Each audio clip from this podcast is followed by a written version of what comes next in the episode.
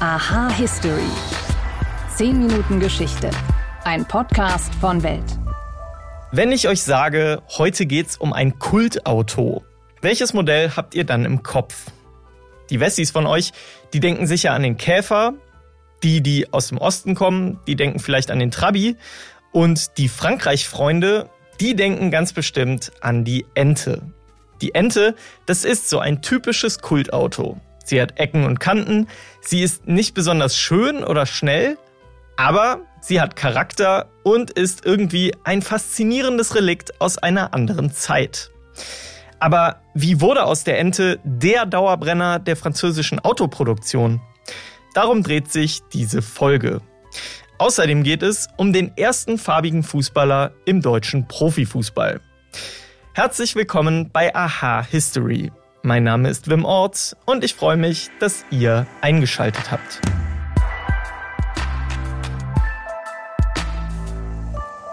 Drei Liter auf 100 Kilometer. Was in den 2000er Jahren als Top-Verbrauch für Kleinwagen galt, das schaffte der Citroën mit der Modellnummer 2CV schon kurz nach dem Krieg.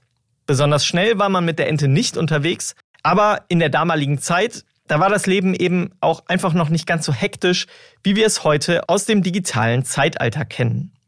Wofür das Auto damals gedacht war und wie es über die Jahre zur Kultente wurde, das weiß mein Kollege Weltgeschichtsredakteur Martin Klemmrath.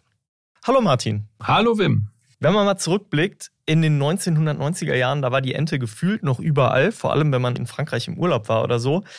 Die Idee ist aber deutlich älter, oder? Die Idee ist deutlich älter, ja. Die äh, ist aus, der, also schon in den 30er Jahren gab es erste Prototypen.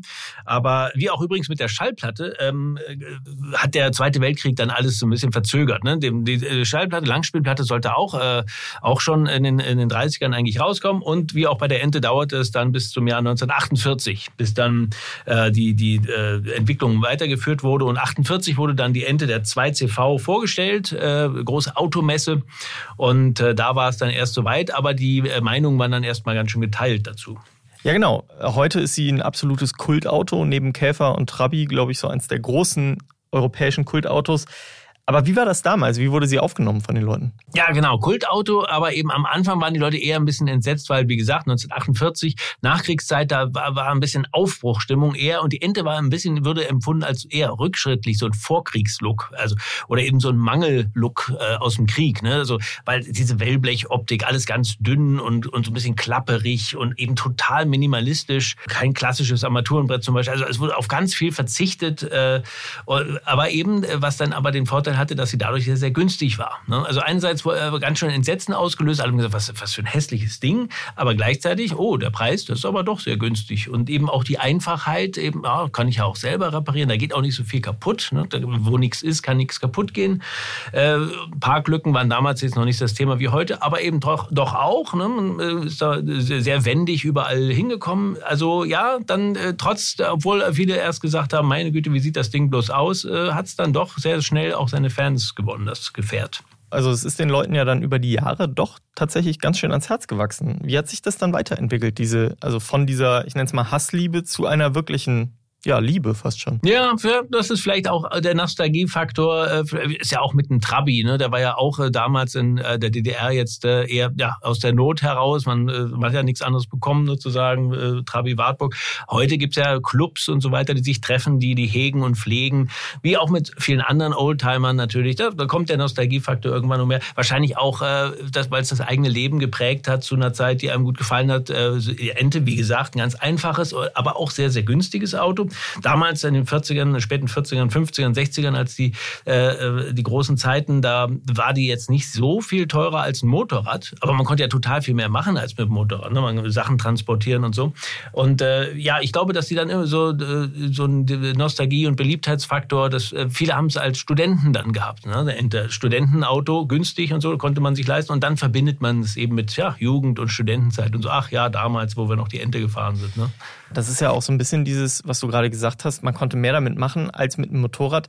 Das war ja auch so ein bisschen äh, eine der Ideen dahinter. Ne? Es gab ja schon so ähm, quasi konkrete Anforderungen, als sie geplant wurde. Ja, genau. Das war, äh, das war die, die ursprüngliche äh, Anforderung, sehr ländlich geprägt. Wir meinen so französische Landbevölkerung. Äh, Ente sollte zwei Personen und einen Zentner Kartoffeln bei 60 km/h und einem Benzinverbrauch von drei Litern auf 100 Kilometer transportieren können. Außerdem einen Korb Eier durch ein frisch gepflügtes äh, Feld fahren können, ohne dass ein einziges zerbricht. Das war, das war wörtlich die, die Anforderung. Da, da sieht man ne, schon auch auf die Landbevölkerung, die nicht so wohlhabende Landbevölkerung und die eben praktisch denkende Landbevölkerung an, äh, ausgelegt. Und äh, ja, so war es ursprünglich gedacht und das Ziel haben sie auch erreicht. Wie lange wurde sie denn dann produziert? Wir haben jetzt gesagt, es gab sie schon deutlich länger. In den 90ern ist sie aber gerade in Frankreich auf dem Land hat man sie überall noch gesehen.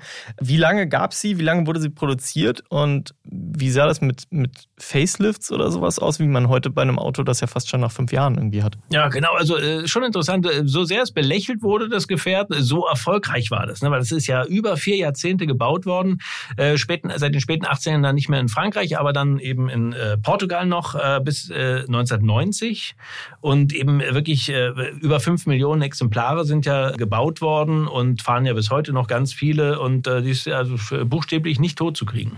Sie war ja dann auch nicht nur in Frankreich, sondern in ganz Europa auch eine Inspiration für andere Autobauer. Ja, genau, von Kleinwagen, also das sind äh, teilweise britische Fabrikate und so. Also äh, äh, was ich sagte mit, dass man damit Eier transportieren sollte, ohne dass sie kaputt gehen, das war so ein bisschen äh, so ein Synonym dafür, dass sie gut gefedert ist, so eine äh, weiche Federung. Das, äh, und diese Technik äh, haben sich die Engländer teilweise zum Vorbild genommen und auch andere Sachen, also die dann ins, ins technische Details, äh, haben sich die Konkurrenten durchaus angeguckt, wie, wie die äh, Ente da mit einfacheren Mitteln äh, sehr effektiv da gebaut war und haben das dann teilweise auch äh, weitergeführt bei ihren kleinen Wagen. Das deutsche Pendant war ja dann ja mehr oder weniger der Käfer. Der hat in einigen Filmen mitgespielt, teilweise sogar in der Hauptrolle.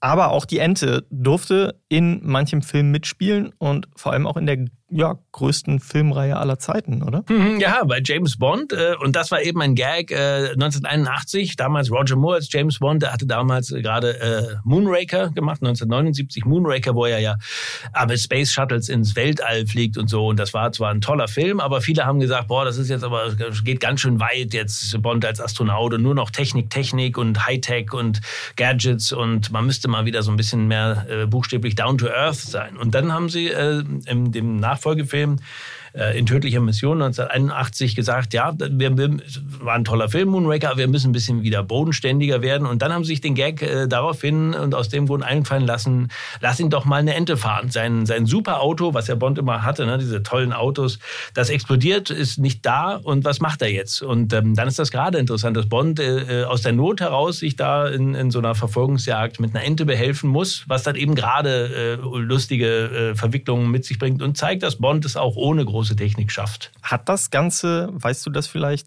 der Ente noch einen weiteren Erfolgsschub gegeben? Ja, äh, kann man, also es ist schon eine sehr klassische Sequenz, die wirklich viele kennen. Und ich habe auch viele so, äh, äh, wenn man mal auf Flohmärkten geht, äh, sehe ich oft gelbe Enten als Spielzeugautos. Wenn man so bei den Spielzeugautos mal guckt, ist schon auffällig, dass die Ente häufig in Gelb ist, wie in dem Film nämlich. Da war es eine gelbe Ente bei Bond. Also ja, könnte ich glaube schon, dass das vielen noch in Erinnerung ist. Okay. Martin Klemmrath, vielen Dank für deine Einblicke. Jo, gerne. Werbung. Ihr bekommt von True Crime nicht genug? Dann seid ihr bei uns genau richtig. Das ist Tatort Deutschland. Vom Pistazieneismord über den Katzenkönig bis zum Olympiatentat. Bei uns kommen Ermittler, Angehörige und Reporter zu Wort. Tatort Deutschland, der True Crime Podcast von Bild. Jede Woche gibt's drei neue Fälle für euch. Überall da, wo es Podcasts gibt. Werbung Ende. War das wirklich so? Mythos oder Wahrheit? In den USA, da kennt einen Namen jedes Kind. Jackie Robinson. Der Mann mit der Nummer 42, der war 1947 der erste Schwarze, der trotz Rassentrennung dauerhaft in den Profiligen Baseball spielte. Trotz offenem Rassismus von allen Seiten setzte er sich durch und gilt heute als wichtigster Wegbereiter für die Integration schwarzer Spieler im amerikanischen Sport. Und so einen Mann, den haben wir auch in Deutschland, aber seinen Namen, den kennen nur die allerwenigsten. Das will ich hiermit ändern und stelle euch deswegen Guy Kuku Akolaze vor.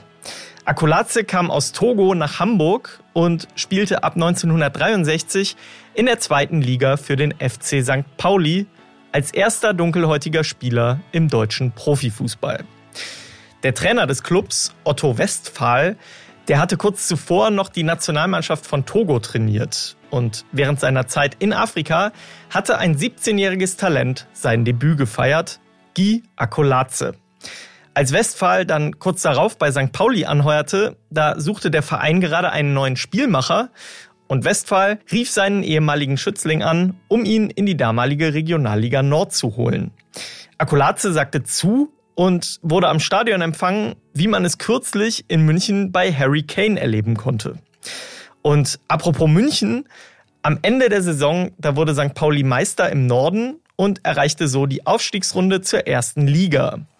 Dort wurde man in den Entscheidungsspielen von jenem FC Bayern besiegt, bei dem damals ein gewisser Franz Beckenbauer sein allererstes Tor erzielte. Nach Hin- und Rückspiel ging das Ganze 10 zu 1 aus und das eine Tor für die Hamburger, das schoss natürlich Guy Akolaze. Guy Akolaze heiratete dann übrigens eine Hamburgerin und war unter anderem Kumpel von Bubi Scholz. Man kann also sagen, er hat sich pudelwohl gefühlt in der Hansestadt. Wohlfühlen tut ihr euch hoffentlich auch, wenn ihr diesen Podcast hört.